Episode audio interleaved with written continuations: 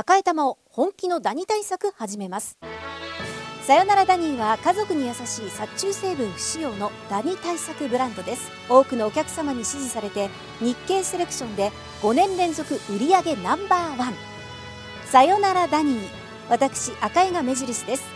さよならダニー。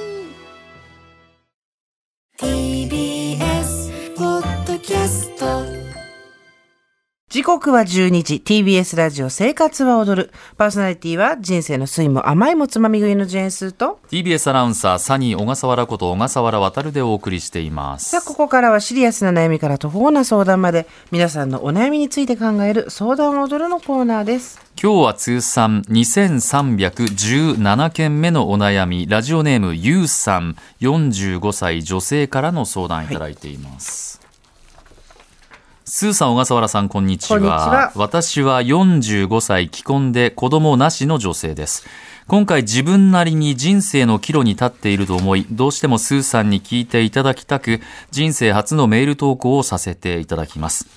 私は20代からずっと販売やサービス業に携わっていて、アパレル、飲食、小売など、長く接客業をして生きてきました。店長を任されたことも、パートで働いていたこともあり、様々な経験をできた二十数年だと思います。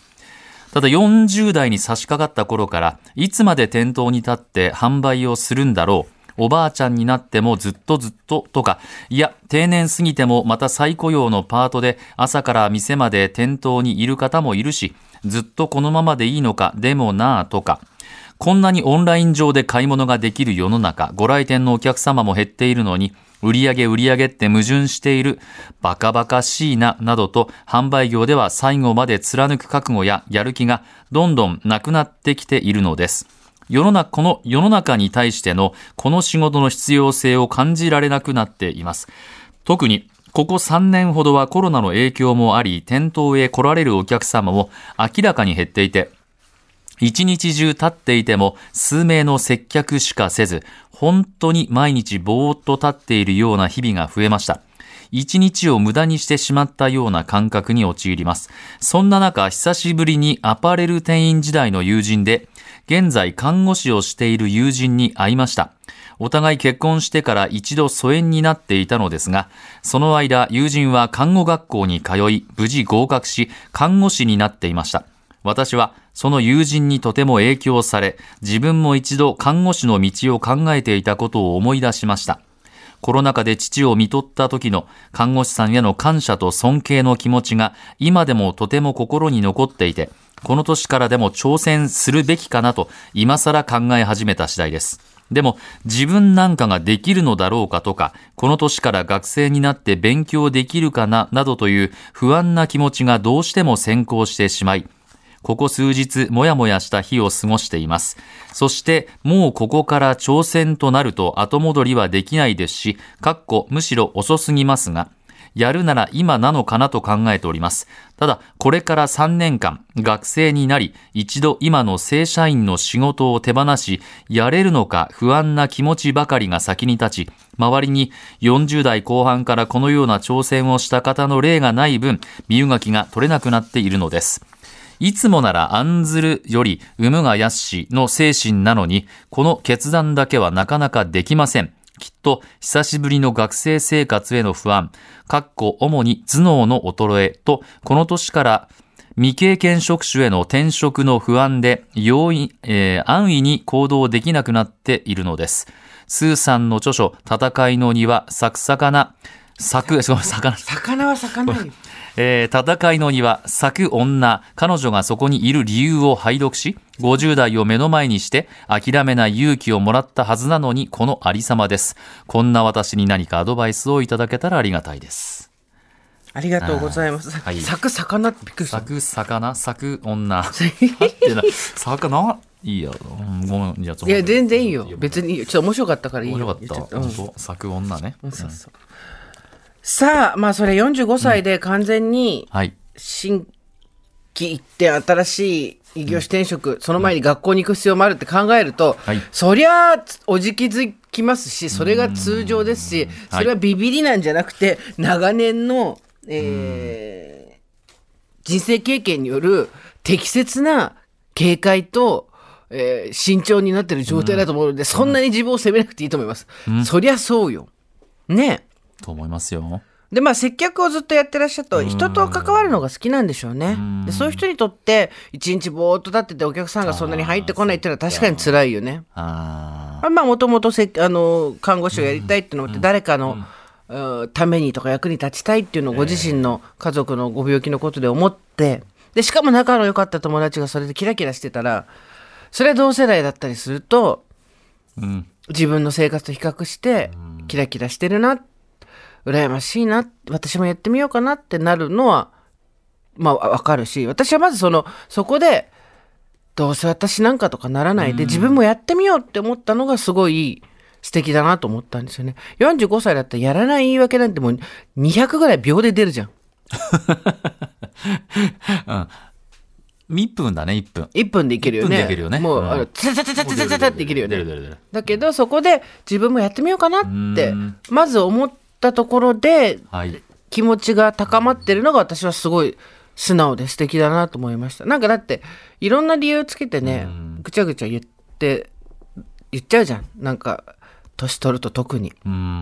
だから素晴らしいなと思うんですけど、うん、まあ、ただ実際問題、うん、そういう自分と、さて待ってよ、45歳、これから勉強できんのかと。だって看護学校行かなきゃいけないじゃん。ね。3年間学生でしょ、で、今45でしょ ?3 年学校行って、まあ、すぐ学校受かって行ったとして48、うん、なんやかんやで多分50、で、そこから就職って言った時に、50歳で初めてじゃん。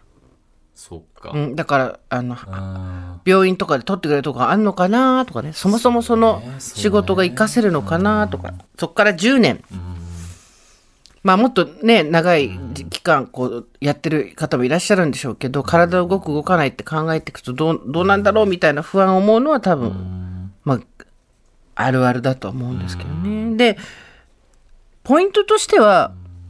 看護師になりたいのか、今の自分が嫌なのかどっちもなんでしょうけど、なんかもっとやりがいのあるものが欲しいんだと思うんですよ。だって接客が好きな人が全然来なかったら。でもそれ今今日生きてるとか働いてるっていう、多分仕事にちゃんとコミットして、うん、やりがいを感じるっていうことの喜びを今まで一生懸命働いてきたから知ってる人なんだと思うんですけど、これ、場所を変えてこれでいけるのかなっていうのは確かに、なん看護師なのか本当にってちょっと思っちゃったね。ああ、看護師なのかっていうことか。うん、ああ、そう。この方は既婚で子供なしということで、うん、まあパートナーの方が背中を押してくれてるならね、あ、いいよいいよ、その間、うん、これ、無理でしょやっぱりその、その店頭販売の仕事をしながら学夜学校に行ってみたいな、そういうことじゃなくて多分もうやめて学校に行くんだもんね。ね。本気でね、うん、で、国家試験取るんだもんね。3年間無職ってこと、ね、そういうことですよね、うん、そこを乗り切れるのであれば、背中を押してくれてるのであれば、まあまあいいかなっていう気はしますけど、やっぱりね、国家試験で、やっぱりかなりなタフな仕事だと、これお友達にそういう人いるのかなのか、うん、不調さんのような方を紹介してもらって、こういう悩みでどうでしょうかとか、どうなんですか？今ね、実はメールがリスナーさんからも来てて、うん、ラジオネームあられちゃんさん44歳女性、えええ、私看護師です。私が専門学校に通っている時も40代で学校に通っている方いましたし、50代で学校に通って資格を取得した方も知っています。何歳からでも始めることは素晴らしいと思いますが、勉強や実習、仕事はそんな簡単なことではありません。人間が相手の人間が相手の仕事なのです。自分の思い込みが必要のない仕事です。必ず自分の言動を振り返ることをしていきます。私が若い頃学校に通っていた時も学んでいく中で、自分の人生経験を全否定されることもありました。20代の私でもきつかったです。そういう覚悟がないとちょっと難しいかもしれません。どんな仕事も素晴らしいと思います。販売の仕事も大変なことも多いと思います。尊敬します。そんな中でも仕事になりたいという強い、あ、看護師になりたいという強い思いがあるなら応援したいです。うまく書けませんでしたが、最近実習指導をしていく中で、40代の方を指導するときに思ったことがあってメールしました。相談者さんのことを応援したい気持ちが伝われば幸いです。ということで、これ端的に言うと多分あられちゃんが言いたいのはですね、私の横島な気持ちを持った雑なまとめですが、すごい応援したいし頑張ってほしいと思うけど、結構40代、自分も同世代だから分かるけど、考え凝り固まってて、そこ、時をこそ大変だぞっていうことなんだろうね。えー、そうか。多分40代の人を指導してる時に、やっぱりね。私はそうじゃないみたいなこと言われたらあったんだろうね。ねまだある。あ、ありがとうございます。もう1つあります。はい、ラジオネームなしの方ですけど、はい、55歳、もともと看護師、今はケアマネージャー、そして看護専門学校で非常勤講師をしています。素晴らしい、ありがとうございます。ありがとうございます。えー、自分が看護師の卵ちゃんたちの育成に関わる仕事をしながら思うのは、うん学生の勉強しなくてはいけない量が膨大ということです。